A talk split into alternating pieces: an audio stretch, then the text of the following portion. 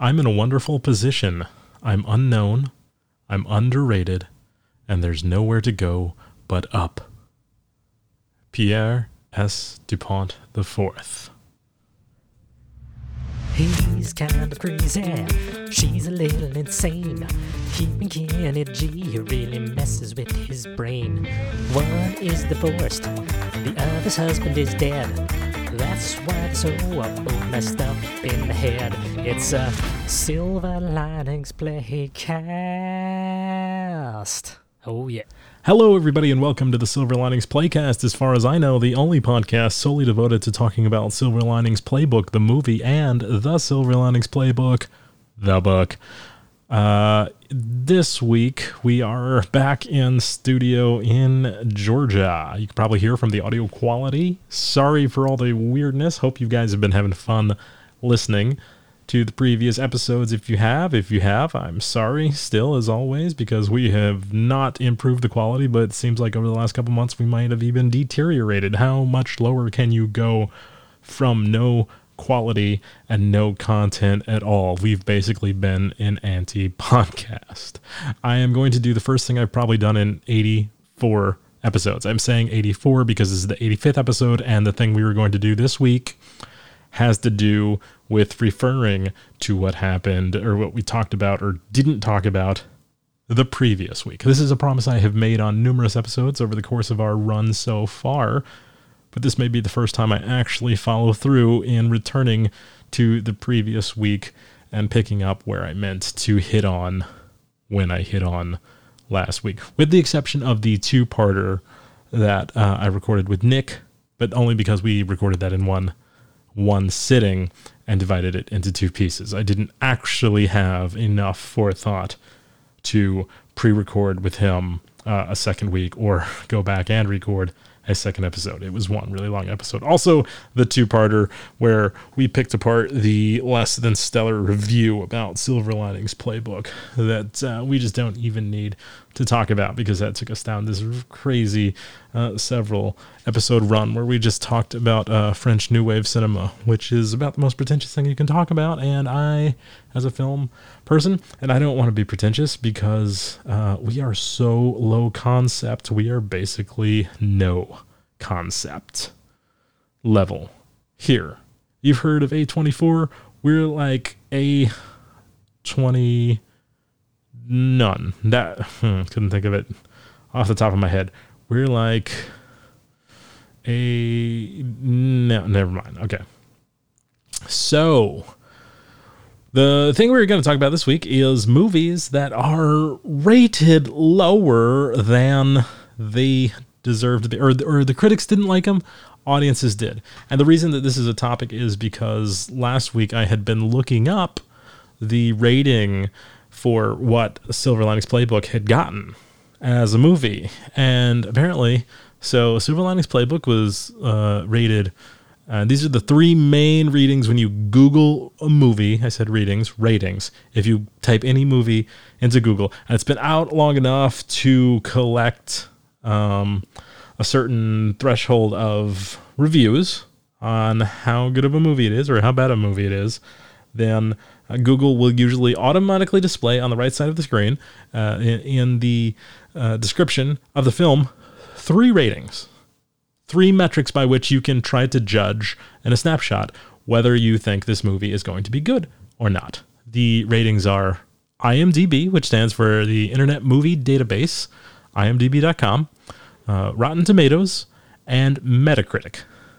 Now, I was Googling SLP, Silver Linings Playbook, and I looked at the IMDb score, which was 7.7 out of 10. That is just just disappointingly low.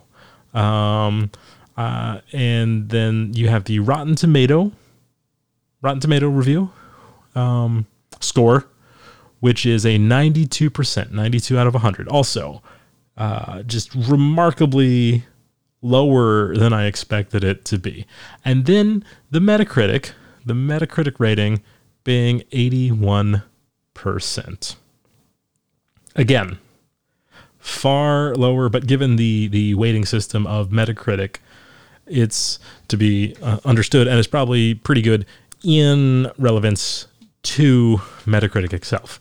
Um, because they weight the reviews. Well, let's talk for a second about how these three different grading scales arrive at their scoring for movies. So let's go with probably the most popularly used one is the Rotten Tomato score.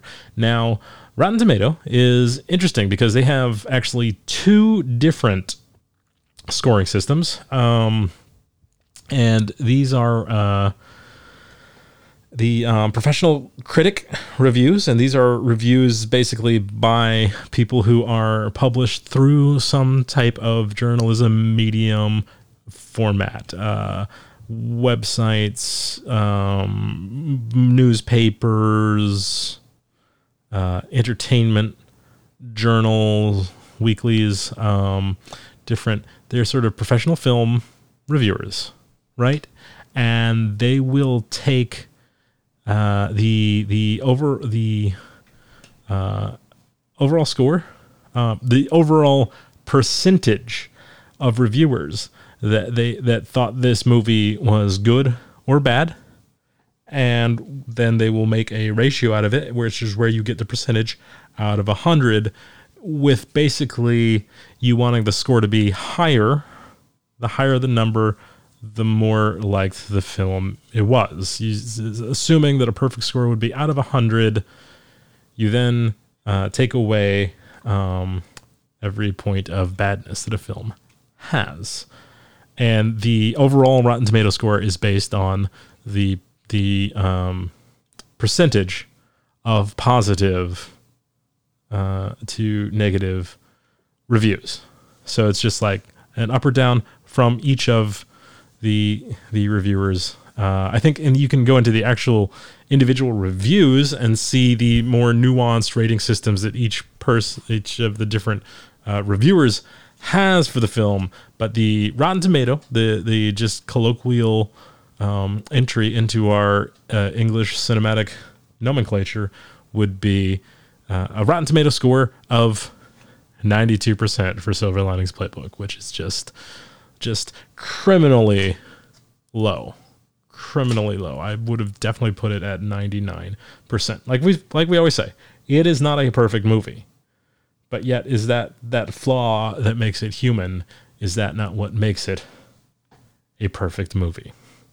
All right, now uh, the cool thing about Rotten Tomato, or the interesting thing about Rotten Tomato, is that they have the professional movie critic side, but then they also have the basically everybody else movie review side. So you can when you log on to the actual Rotten Tomatoes and, and I believe the Google the Google Rotten Tomato score is from the professional critic side, but then you can see the average um, unweighted uh, total ratio of, of non-professional movie viewers. I, I, think you can go on there and gives things a uh, fresh or rotten review.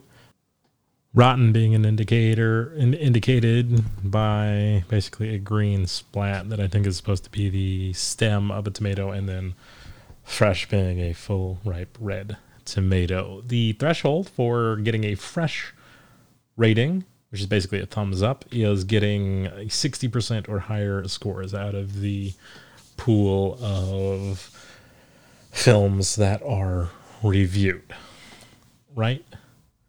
So I think that is probably one of the most popular ones that people will be like Rotten Tomatoes because I, I like it.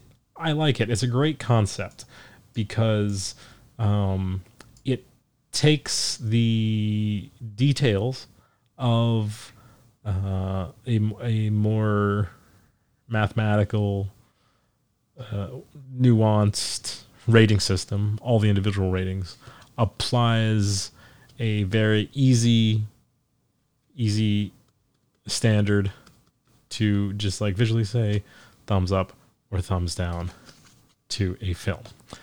Let's go to IMDb. If you are listening to me, you probably know what IMDb is because you speak English, are old enough to get onto a computer, uh, and have somehow, for some reason, decided to listen to this point in the podcast. I'm not going to say listen to the podcast because there's no assumption that you have listened to any or all of the podcast up till previous to this point that has been recorded because this is the 85th episode and most of them, a majority of them, a uh, fresh rating on Rotten Tomatoes worth of them are hour long episodes. So that means that there is approximately, let's say, let's say like 15 of them are not.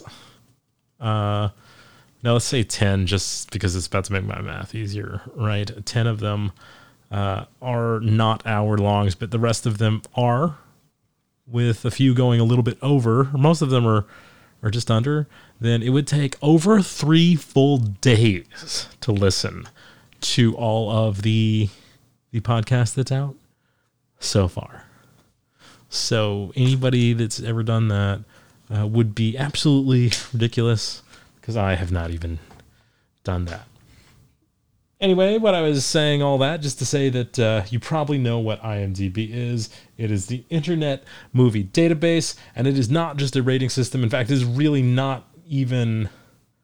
Uh, rating is like the least important part of it, but they it is it is a very convenient place to put up a rating.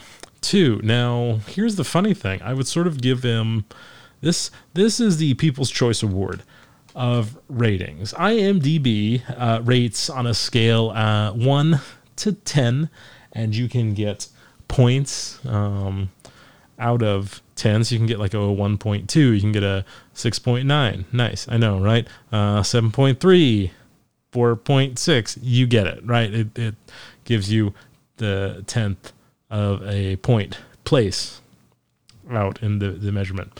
Um, anybody is allowed to rate a movie. Basically, you give films one out of 10 stars and they take take the mean average of all of the reviews. This means that some movies are highly skewed in in their ratings. Usually the longer the movie exists, the more accurate it becomes, but also there's no professional necessarily weighted scores in the IMDb movie movie rating system. So it is a total people's choice thing. There is movies that have uh, tens of thousands of reviews, and there's some that don't have almost any. And basically, you could be the first one. It's a very sort of democratic process in the purest sense. This is why a lot of times movies are, are sort of skewed when they first come out, and they um, are just these like too positive or too negative, depending on like if people uh, wanted to sort of like uh, review bomb the site. Um, sorry, I'm typing something.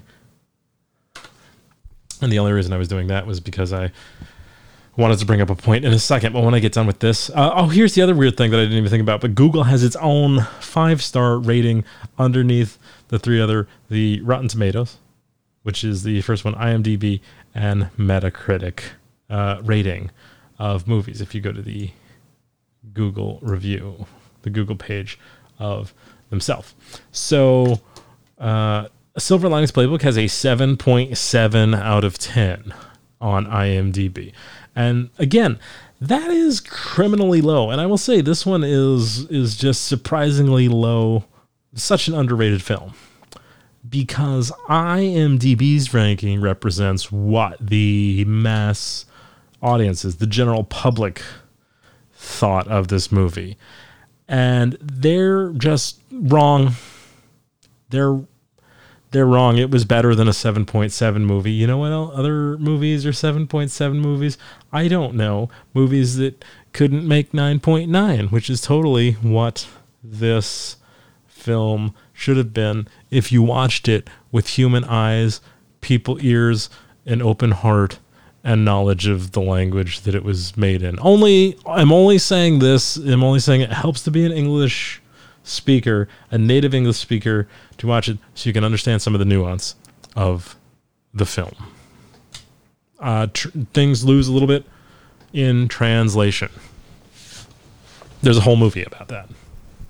Actually, there's a whole movie titled that. Ironically, it is not about that, even though it kind of is metaphorically. And you know what?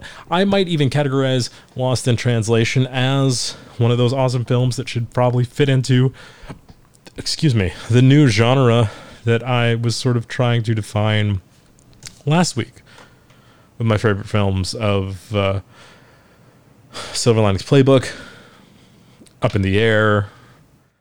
Uh, I want to include The Descendants in this list, but I have not seen it in so long. I literally don't remember a single thing about it. The only thing I remember is that Jim Rash wrote the screenplay for it. Um, if you're not familiar who that is by name, but it sounds familiar, he was the dean on Community and absolutely uh, amazing. Uh, and he's quite an accomplished uh, dean playwright. But um bum. So IMDb, IMDb, Internet Movie Data. Y'all know what that is. I don't need to go into that, right? Also because there's a super huge topic. There's a reason we're bringing this all up, and looks like I'm already on track to not be able to get to to the satisfaction that I want. And not gonna get there at all if I just stop and talk about not getting there at all. So there's not even a need to explain what is going on right now. You see it, you hear it. I apologize for it. Let's move on. Metacritic. If if Rotten to if no if uh, if IMDb is the People's Choice Awards, that would make Metacritic um, kind of like the Academy, maybe, but maybe even not completely. Maybe like the Screen, uh, Screen Actors Guild awards. Even though I don't know how that voting is done. Let's skip right to the interesting part about Metacritic. Uh, I think a lot of people cite Metacritic or, or like because you often see the ranking, the, the Metacritic rating in reviews for things. Metacritic also, it should be known, has score reviews for far more than just films. They have films, but they uh, do music, they do books, uh, they do video games. So that's why I'm saying you'll you'll see the the Metacritic rating. That's there's a huge uh, use of the Metacritic rating on video game trailers. I've seen um, on magazine reviews, I think, or something something like that. I don't know what I'm talking about at the moment. The big difference and the thing that's interesting and the reason I like Metacritic, even though I've never actually been to the Metacritic itself site, and I don't think many people do. I don't. If you're if you're looking up a movie, you probably Google it and then you look over at the Rotten Tomatoes, and then you might look at at one of the others. But people, very, I don't. I'm saying this. I don't think think people really go to the Metacritic site. That is not saying that people don't use it. I think it is a very used system. It's just a little more boring, and the reason is because uh, the the reason it is not as exciting, I think, is actually the exact reason why it is better. It is probably the most um, has the most in artistic integrity out of. I want to say again, uh, it, it sort of depends on what kind of rating you're looking for, too. Right? IMDb is a popularity contest, and popularity is important. Popularity is fine. If you're trying to make a movie that is popular and you don't need it to be good, that's fine. You're absolutely allowed to. You can make whatever kind of art you want. Make pop art. Make kid art. Be Thomas Kinkade if you want. Uh, be what was the name? Gary Larson. Uh, be Steven Spielberg is a tough one because while he does, do, yeah, yeah, yeah, we'll, we'll, just use him as an example because I'm because I because my whole argument, right? The, the argument I'm trying to make is I don't not love any of these people. They're fine. Uh, be uh, um, Robert uh, Ludlum, Tom Clancy, Clive, Clive Cussler, right? These people that put out um, Robert Robert Patterson, not Robert Pattinson, but also Robert Pattinson, not Robert Pattinson, because Pattinson. Pattinson, well, we'll probably talk about him in an upcoming episode uh, because there is some Batman stuff coming up, and we all know the clear tie-ins between the Batman franchise and Silver Linings Playbook, right? So think about that. Think about the things we discussed when we talked about that, and we and uh, give me give me your thoughts on that for upcoming episodes. At you can email us at silver the silver linings playcast at gmail.com t h e s i l v e r l i n i uh, n g s p l a y c a s t at gmail golf mike alpha india lima.com and let me know what you think about that whole whole silver linings playbook batman universe thing. Um, and maybe we can discuss that further if I get enough feedback on that. Metacritic, Metacritic, Metacritic. It takes the the aggregated reviews from professional critics. The big difference is it weights the scores according to the level of prestige or importance of the source. That's like saying if I am an official journal, but it's from my hometown, if I do the the Forsyth County News from Forsyth County, Georgia, and I write like, "Oh, this is the best movie ever," blah, blah, blah. I will not play in to the aggregate score of the Metacritic score for a movie as much as a New York Times film reviewer, as a New Yorker film reviewer, as a New York Post film reviewer, as a Seattle Times reviewer, as an Atlanta Journal Constitution reviewer, as a Chicago uh, Tribune, as a Washington Post, as a UK day. I'm just I'm kind of getting. I'm trying to name as many newspapers, and I'm not even sure I got. I don't. I don't know if everything I said was actually a newspaper. You get the point. The scores are weighted, so the the people that have been doing them longer and sort of have more clout in the film reviewing world. So, so Metacritic really represents the. When I say professional, we're we're looking at professional in just the purest sense of the word. We're not saying better we're not saying this review is truer, but the word professional does have a meaning. Things aren't just professional because you feel that in your heart. Uh, professional film reviewers are people that do that for a living. There's a certain standard expected of, of, of the quality content for them to survive. And so you get the Metacritic score. Uh, these tend to be a little lower because you have uh, the the pool of people offering their score of the movie are all pretentious film people, cinephiles. So they're probably looking for more things to sort of tear apart. That being said, if you look at these scores um, uh, only within the Metacritic world, it'll probably be consistent though, even though the overall score of the film might be lower compared to IMDb or compared to Rotten Tomatoes. You are going to probably see it be the same ratio of difference in between other films that it is that you might want to judge against uh, Metacritic score. Metacritic score. What do I mean by that? Because it kind of sounds weird. I'm saying if you looked at Silver Linings Playbook and it had a, a nine out of nine, a nine point nine on IMDb, ignore for a second their rating model um, you could look over at Metacritic and it might be like an 8.8 on Metacritic. But if you look at at the IMDb and you just let's just say for a second that um, Silver Linings Playbook has a 9.9 and uh, a fantastic film like The Cutting Edge has a 7.7. Both of those films would have been like higher um, uh, than than the the uh, score.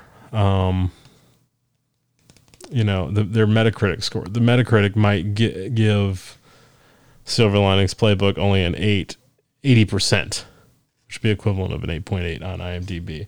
But then they would also probably give The Cutting Edge like a 6.6. So the the distance between Silver Linings Playbook and The Cutting Edge would be the same between themselves. Not not a hundred percent, but on average, over time, uh, over like probably according to mode average would probably be the mo- you would see the same level of uh, these. This represents a good Metacritic score. This represents a good IMDb score, and that those were just exaggerations of Silver Linings Playbook being a 9.9 and The Cutting Edge being a 7.7 on IMDb. We all know they're not that as high either of those, but they deserve higher. And I do know 7.7 is not a stellar score on IMDb. A lot of people would say that anything over 70 is considered good on IMDb, and I I agree in the sense of like, yeah, it, it, it's it's fine, it's good. Like any any movie point seven is generally fresh in my book, according to IMDb's book. But with movies like those, they should be higher. But people are stupid. All right, so Silver Linings Playbook had a 7.7 on IMDb rating, a 92% on Rotten Tomatoes, and an 81 Metacritic review. Now we've gone through all that, and I told you all last week that I was going to be rewatching Up in the Air, and Katie and I did. We watched Up in the Air, which is one of my favorite movies. I always call it sort of like a a spiritual successor to Silver Linings Playbook. Why? It, because it's not. Um, here's the thing: there is no connection between the stories. There is no connection between the filmmakers, the actors, or the characters. Uh, they are stylistically. No, you know. Here's what I'm gonna say: they're cinematically different, but I feel like they're um, stylistically a little bit like one another, but most of all, that it's basically them- thematically similar. Not all the themes. Like it's really not the themes in terms of um like the story or character. The crossover and there's no literal crossover, but sort of the philosophical crossover between the two films is the sort of self discovery and trajectory. I can't exactly put my finger on what it is about these two movies that I find to be similar, but I count them similarly. Uh, I like them in similar ways. They're some of my favorite movies. I think um, Up in the Air. Anyway, so the interesting we we just talked about Silver Linings Playbook's criminally low scores. So we rewatched Up in the Air. Forgot what a great film it is, and and the thing about it is, it may be a technically better movie than Silver Linings Playbook. I sort of brought up that idea last week. And it's a very hard thing for me to say. And I, I don't I even know if I fully agree. It's something maybe we should explore completely in its own episode. And if you have opinion, again, hit us up on social media or at the email address. But whether whether Up in the Air or Silver Linings Playbook is a better film, and the and and I'm glad to know that I'm not the only one torn. Let's look at the Up in the Air rankings. Now I know I keep repeating myself, but just for context, because you can't see these in front of your face, I'm going to to do the SLP ones again. But Up in the Air got a IMDb score of 7.4 out of 10. IMDb. Rotten Tomatoes, it was 90% fresh, and Metacritic had 83% positive. SLP again was 7.7 IMDb, 92 on Rotten Tomatoes, and 81% on Metacritic. So that's 0.3 higher for Silver Linings Playbook on IMDb, 2% higher on Rotten Tomatoes, and yet 2% lower on Metacritic, which remember is the one with weighted movie critics. I had this theory, this this feeling about these two films before even looking into this. And those scores might indicate that I might be on to something since Metacritic is the one weighted you know most for sort of those people that are, are most serious uh, hardcore critics about film uh, now we're going to go into the topic that I was trying to get into last week, and I thought all last week's episode was going to be about, even though maybe we shouldn't, because I am so tired. I am actually fasting. I have not been fasting that long. I'm not fasting for health. I am just going to get some lab work done tomorrow. Lab work, not for anything uh, important. Don't worry about it. It is annual checkup time. I am just trying to take care of myself, partially because this is the first first annual exam I've had in probably five years. So I just I just got motivated. Uh, I I uh, am in a position where I'm able to do it, um, and decided I was going to start taking better care of myself, and that includes you know sort of doing the routine maintenance physically and stuff like that.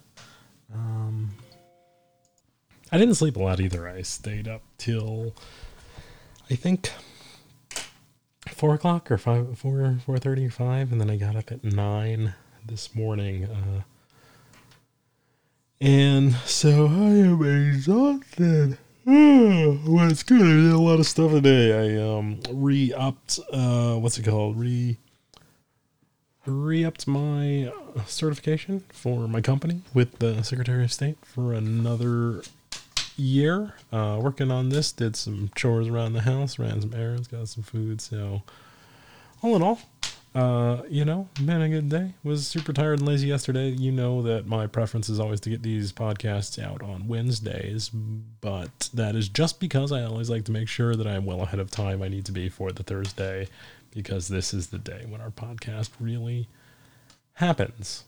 Uh, and you can see that we've been pushing it later and later and later. So the, re- the, part of the extra reason why it was kind of a bad idea to do this today is because um, now I am parched.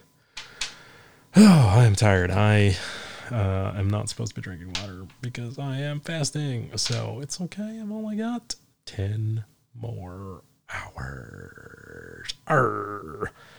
Um, yeah, actually, it's a walk-in appointment, so I could really go anytime, any day if I get lazy. Uh, and let, let, let me get back on track, but we might call it a little earlier than I even planned. Um, what we were going to talk about, which there is no way we have time to talk about the whole thing, so I kind of did did fall through on my promise of for the first time doing something we hadn't done in any other episodes. Oh, we are going to. Um, I wanted to talk about movies that are underrated. Uh, or, okay, it's not underrated. I am not saying any of these movies are underrated. I'm saying they are. They were reviewer underrated. Uh, I I looked up a USA Today list of, um, and I forget why. I think it was because last week when I was researching, um, how Silver Linings Playbook is, in my opinion, criminally underrated, according to critic reviews. Uh, I got a list of the 50 films that they're not underrated films, according to the to the um, uh, author of the article, the curator of the list. They are basically taking the point that I made and using the IMDb score as the general did people like it versus the Rotten Tomato score of did critics like it. I was going to do a countdown and talk about all the things I could, but maybe maybe 50 is 50 is a long time. We've done like count, top 10 countdowns and not even gotten all 10 of our things through. So let's just dive into it because this is fun. Lists are fun. Lists is probably the number one thing that is my favorite thing, uh, right along with two um, outlaw country music and and comedy, both the Texas outlaw movements in both of those mediums. Um, three, pizza. Okay. Number 50, 50th movie, Gods and Generals, a 2003 film starring Stephen Lang, Robert Duvall, and Jeff Daniels. It had a Rotten Tomato audience score of 6.8 out of 10. It had an IMDb audience score of 6.3 out of 10. It had a Rotten Tomato critics rating 3.5 out of 10 and domestic box office uh, take was twelve million eight hundred seventy thousand dollars. Um. All right, so the 49th. I don't know anything about Gods general, so I just remember it was a Civil War film, and I remember that the critics did not like it because I saw I wanted to see it because of the the trailer made it look good. Didn't know much about it, just that it was a Civil War movie look, uh, you know, had some good actors, but I missed it. Maybe it'll be worth a shot going back and seeing it. I don't know. Number 49, 2015 film, The Longest Ride. Starring Scott Eastwood, Britt Robertson, and Alan Alda with a Rotten Tomatoes audience score of 7.6 out of 10 and IMDb audience rating of 7.1 out of 10 and a Rotten Tomatoes critics rating of 4.4 out of 10. Domestic box office, thirty-seven million four hundred and thirty thousand dollars. I believe the, the the longest ride was uh, one of those like uh, young adult romance novel, maybe a Nicholas Sparks novel that got turned into a film.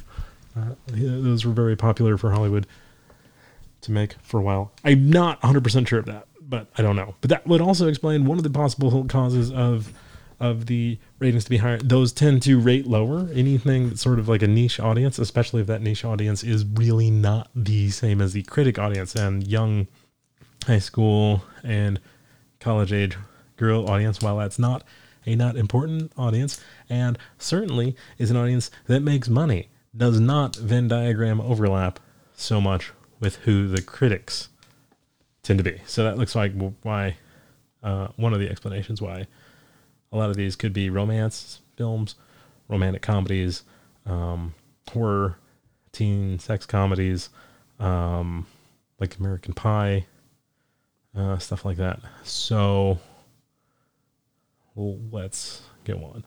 Number 48, Because I Said So, 2007, starring Diane Keaton, Mandy Moore, Gabriel Macht, Rotten Tomato audience score of 6.6.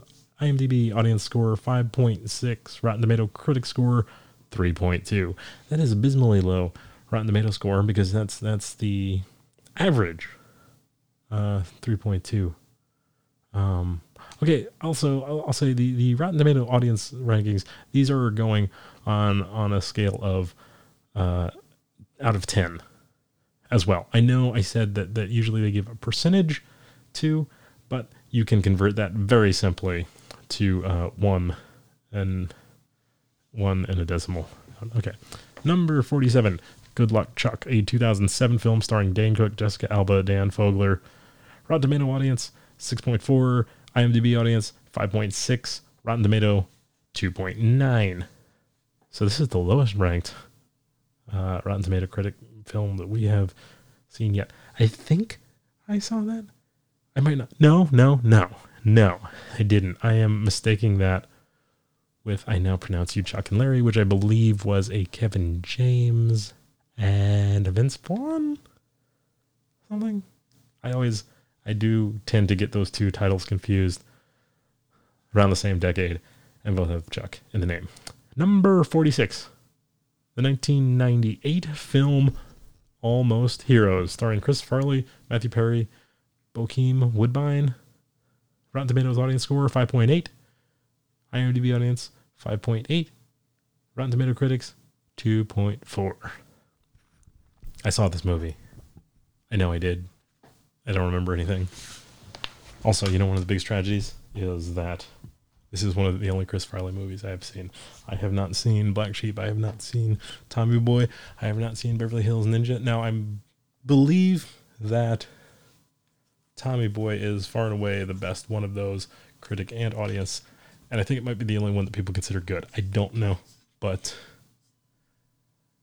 Almost Heroes, only Chris Farley movie I've ever seen. Also, don't remember anything about it. Safe Haven, 2013 film starring Juliana Hough, Josh Duhamel, Cobie Smulders. Rotten Tomato audience rating 7.4. IMDb audience 6.7. Rotten Tomato critic 4 out of 10.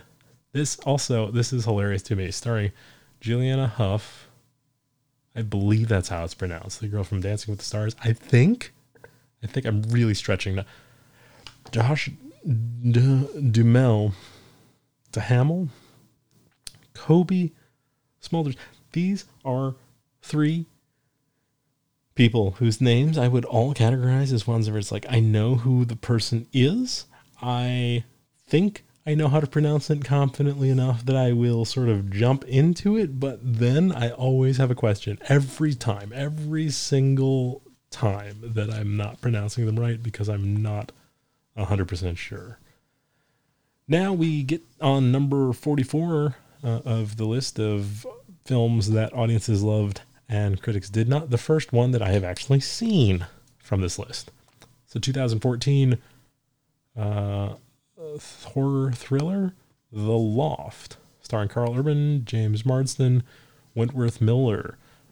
Rotten Tomatoes audience score 5.8, IMDb audience score 6.3, Rotten Tomato critic score 3.1. It only made domestic box office 5.98 million dollars, which might actually have been pretty good for that. I don't know. Um, feels like that's a very low amount, but it could have been made for very little because it mostly takes place in a very limited scene.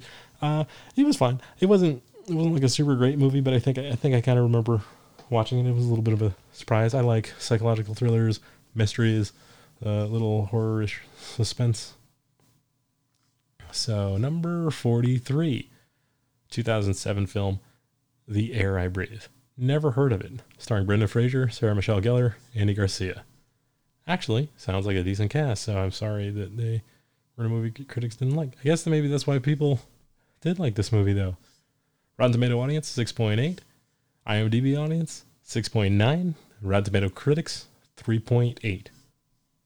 So all of these are a little higher than the other films so far. Even even the Rotten Tomato critics, this is one of the highest failing ratings we've got. Except no, Safe Haven had four, uh, so it's close.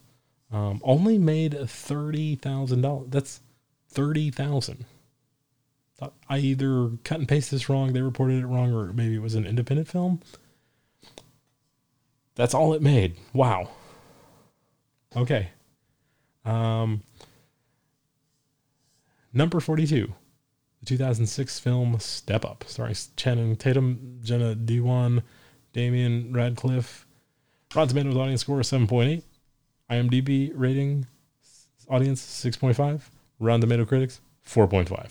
Okay, that's that's far and away the highest one that means that a, decent amount of critics likes it, and and so now we also know this is the the uh, uh, from the streets dance battling movie franchise, basically Fast and Furious of dance battling, and I think these movies are great for what they are. Also, all dance movies usually get scored a little bit lower. Is that because they're bad movies? Um, if you're judging them against uh, narrative narrative driven story films, then yeah, I think I think the criticism of these films is largely that they're just like extended music videos, often lacking plot or character development. But did they provide entertainment? Is that the job when the people write and make these and perform them? Do they think they're making masterpieces? Maybe, but if people enjoy them, they all did their job. I actually have a story that I might have referenced before because I repeat my stories all the time. I don't have that many. I bought a DVD copy when when Blu-rays first came out, and so there was basically a lot of opportunities, sort of like the Columbia House um, subscription services for CDs. Remember that? Like you you can buy 12 CDs for a penny, and then you know you um you know as long as you buy six more uh within two years or something like that, right? So not exactly that. I didn't subscribe to a a Blu-ray service, but when when technology had first come out for Blu-ray uh, DVD players um, to to become common, you know, we were all sort of slowly building our library of of uh, Blu-ray discs, and um, we were uh, trying Blu-ray discs, and like you were, they were just giving away with everything. Like with buy a TV, get one of these DVD Blu-rays. Uh, buy a Blu-ray, get one of these. So I got Step Up to the Streets, which is the sequel to Step Up. Now the thing, the reason I didn't know it was a sequel, and I was disappointed when I found that out. Even though you don't need to have seen Step Up for Step Up Two to make sense, because it is a completely different story. Um, but because they wrote the title uh, Step Up, the two, the streets is the number two, which it should be to indicate that it is a sequel. Step Up Two, but instead of having it uh, Step Up colon two or Step Up Two, even on the same line, uh, it was Step Up Two. Uh, it was on a separate line and then the streets. So I thought they were just writing two in sort of a hip hoppy way of like step up to the streets. I thought that was the name of the movie. Not a good story, not worth the time it took to tell. Okay, number 41 on our list, the 2016 film Warcraft.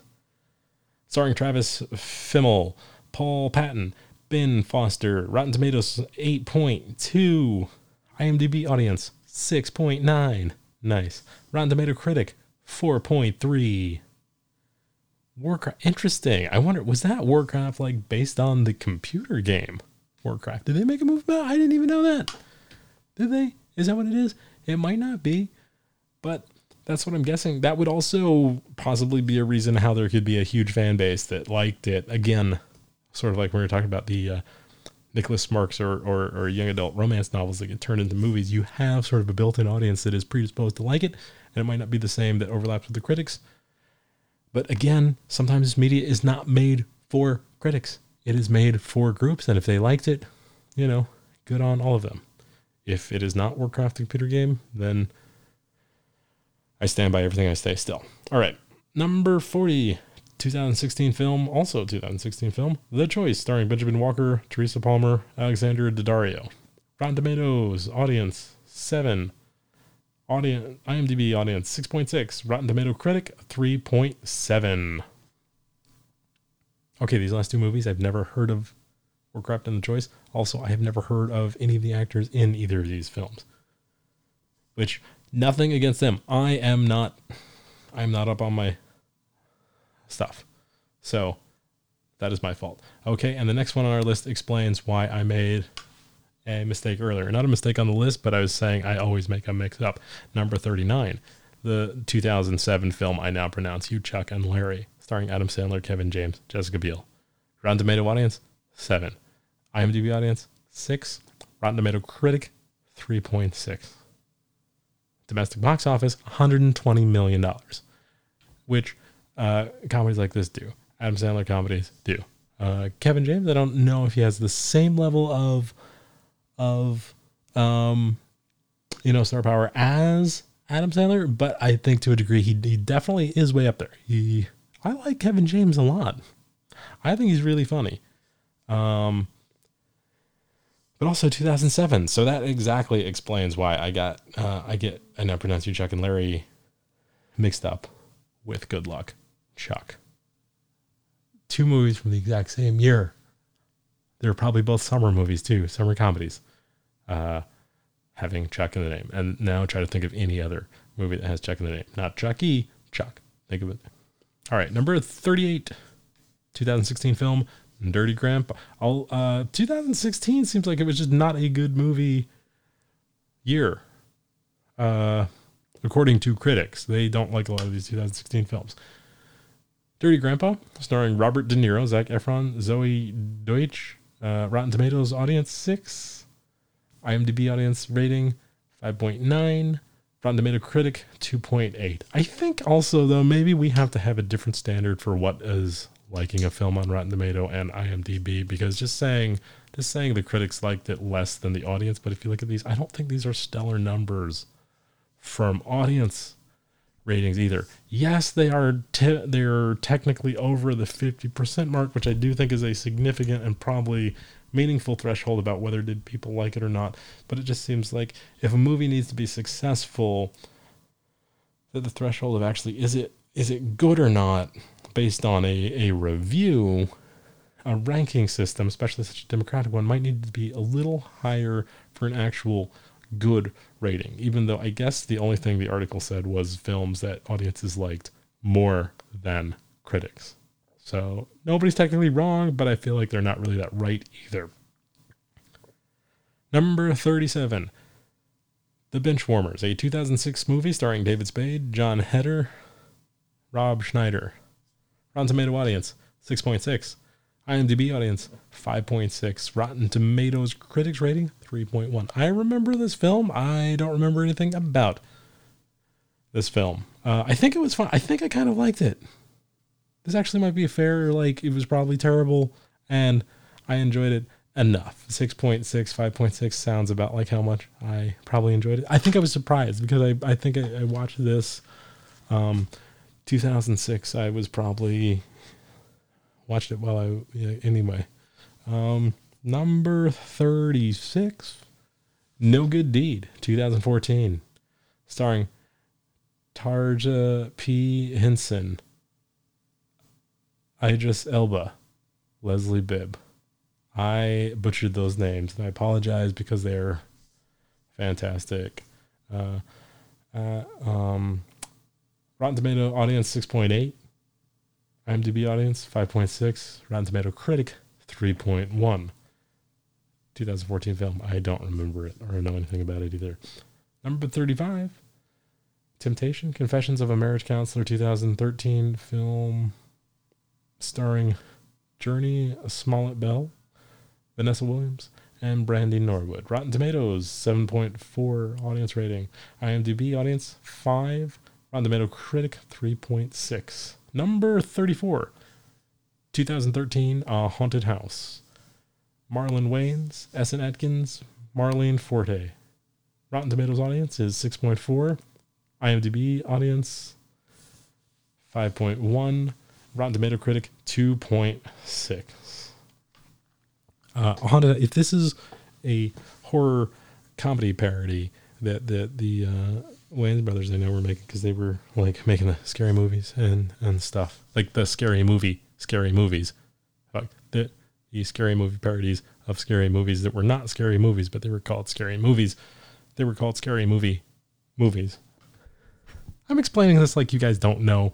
And one, there's nobody there, and you all would know.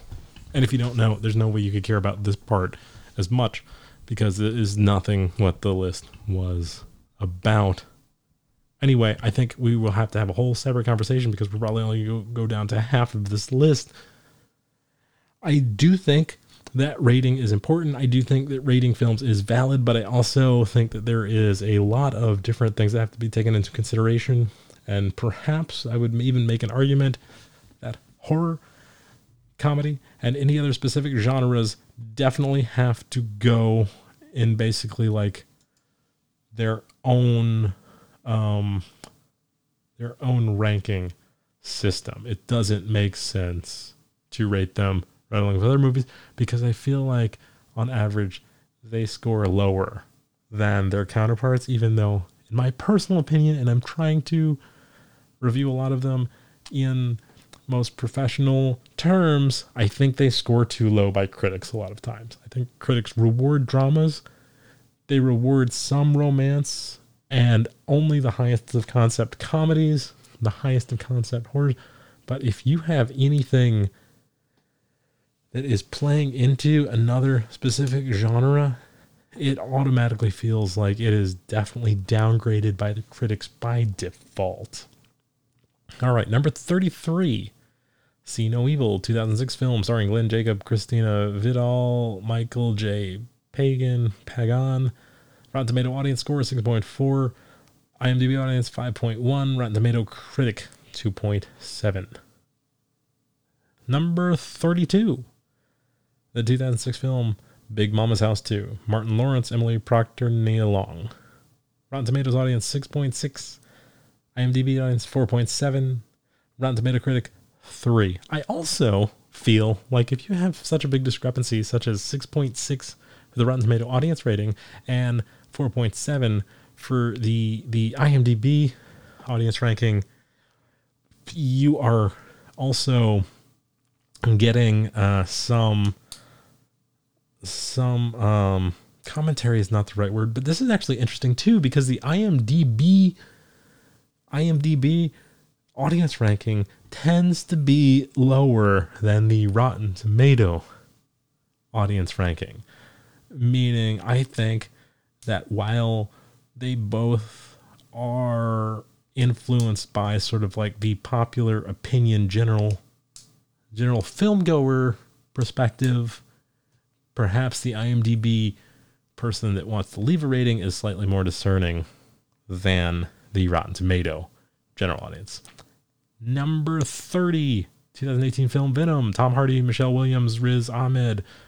Rotten Tomato audience 8.6. That's one of our highest audience ratings yet. IMDb audience 7.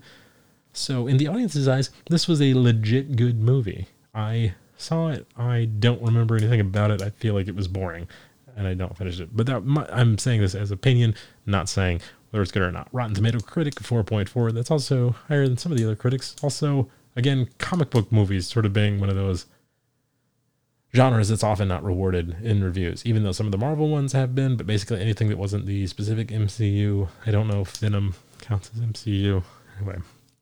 Number 30, Underworld Evolution, 2006 film. Kate Beckinsale, Scott Speedman, Bill Nai Ni Naiji Need Bill Rotten Tomato audience 7.2 IMDb audience 6.7 Rotten Tomato critic 3.8 The Underworlds were panned.